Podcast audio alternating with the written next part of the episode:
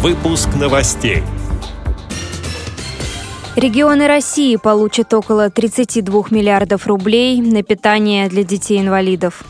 В Челябинской области активисты регионального отделения Общероссийского народного фронта проверили город на доступность для людей с нарушениями зрения. В Костромской специальной школе-интернате для слепых и слабовидящих детей состоялась интерактивная игра по экологии «Путешествие капельки». В Сахалинской области начнется 11-я спартакиада среди лиц с ограниченными возможностями здоровья. Далее об этом подробнее в студии Наталья Лескина. Здравствуйте. Правительство РФ распределило субвенции бюджетом субъектов страны и Байконуру на финансовое обеспечение льготников лекарствами, а детей-инвалидов – продуктами лечебного питания, сообщает агентство «Регнум». Цитирую слова председателя правительства Российской Федерации Дмитрия Медведева. Несмотря на текущие трудности, мы исполняем социальные обязательства, поддерживаем людей, которые находятся в незащищенном состоянии. По этому поводу мы перераспределяем субсидии, субвенции регионам и Байконуру на лекарства и медицинские изделия, которые выдаются льготникам, а также на продукты лечебного питания для детей-инвалидов. Таким образом, общий объем субвенций бюджета в регионах на эти цели приблизится к 32 миллиардам рублей. Челябинской области активисты регионального отделения Общероссийского народного фронта проверили город на доступность для незрячих и слабовидящих людей. В ходе рейда выяснилось, что многие пешеходные переходы представляют опасность для инвалидов по зрению из-за тихого звука, неяркой разметки или отсутствия специальных знаков. В администрации Челябинска пояснили, что сейчас в городе ведется работа по переоборудованию пешеходных переходов. Всего их полторы тысячи.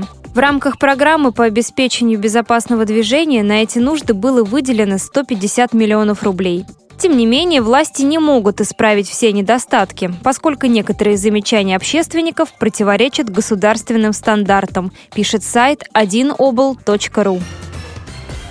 Вчера в Костромской специальной школе-интернате для слепых и слабовидящих детей прошла интерактивная игра по экологии «Путешествие капельки». Ребята отгадывали загадки, участвовали в викторинах и играх. Подробности у режиссера отдела по досугу и творчеству Костромской библиотеки Центра культурно-просветительской и информационной работы инвалидов по зрению Людмилы Ивановой. Дело в том, что наша библиотека-центр ежемесячно проводит э, в школе-интернате для детей с нарушением зрения города Костромы культурно-массовые мероприятия. Это наша как бы подшефная школа. И вчера прошло очередное мероприятие для учащихся первых-четвертых классов. Это была интерактивная игровая программа, посвященная экологии. Называлась она «Путешествие капельки». В игровой форме дети знакомились водоемами нашей области, реками, озерами и учились, как правильно себя вести.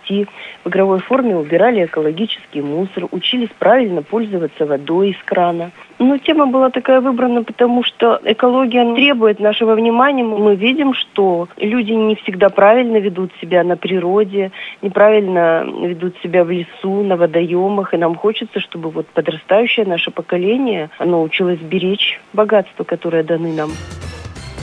В Сахалинской области откроется 11-я спартакиада среди лиц с ограниченными возможностями здоровья. Соревнования пройдут с 29 сентября по 1 октября на территории оздоровительно-досугового центра «Юбилейный». К участию допускаются лица с поражением опорно-двигательного аппарата, нарушением зрения и слуха. На сегодняшний день уже зарегистрировано 119 человек из 14 муниципалитетов области. В программу спартакиады вошли шахматы, дартс, легкая атлетика и пулевая стрельба.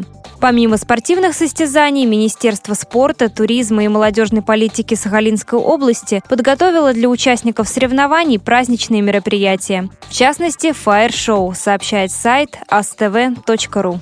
С этими и другими новостями вы можете познакомиться на сайте Радио ВОЗ. Мы будем рады рассказать о событиях в вашем регионе. Пишите нам по адресу новости собака ру. А я желаю вам хороших выходных. Всего доброго и до встречи.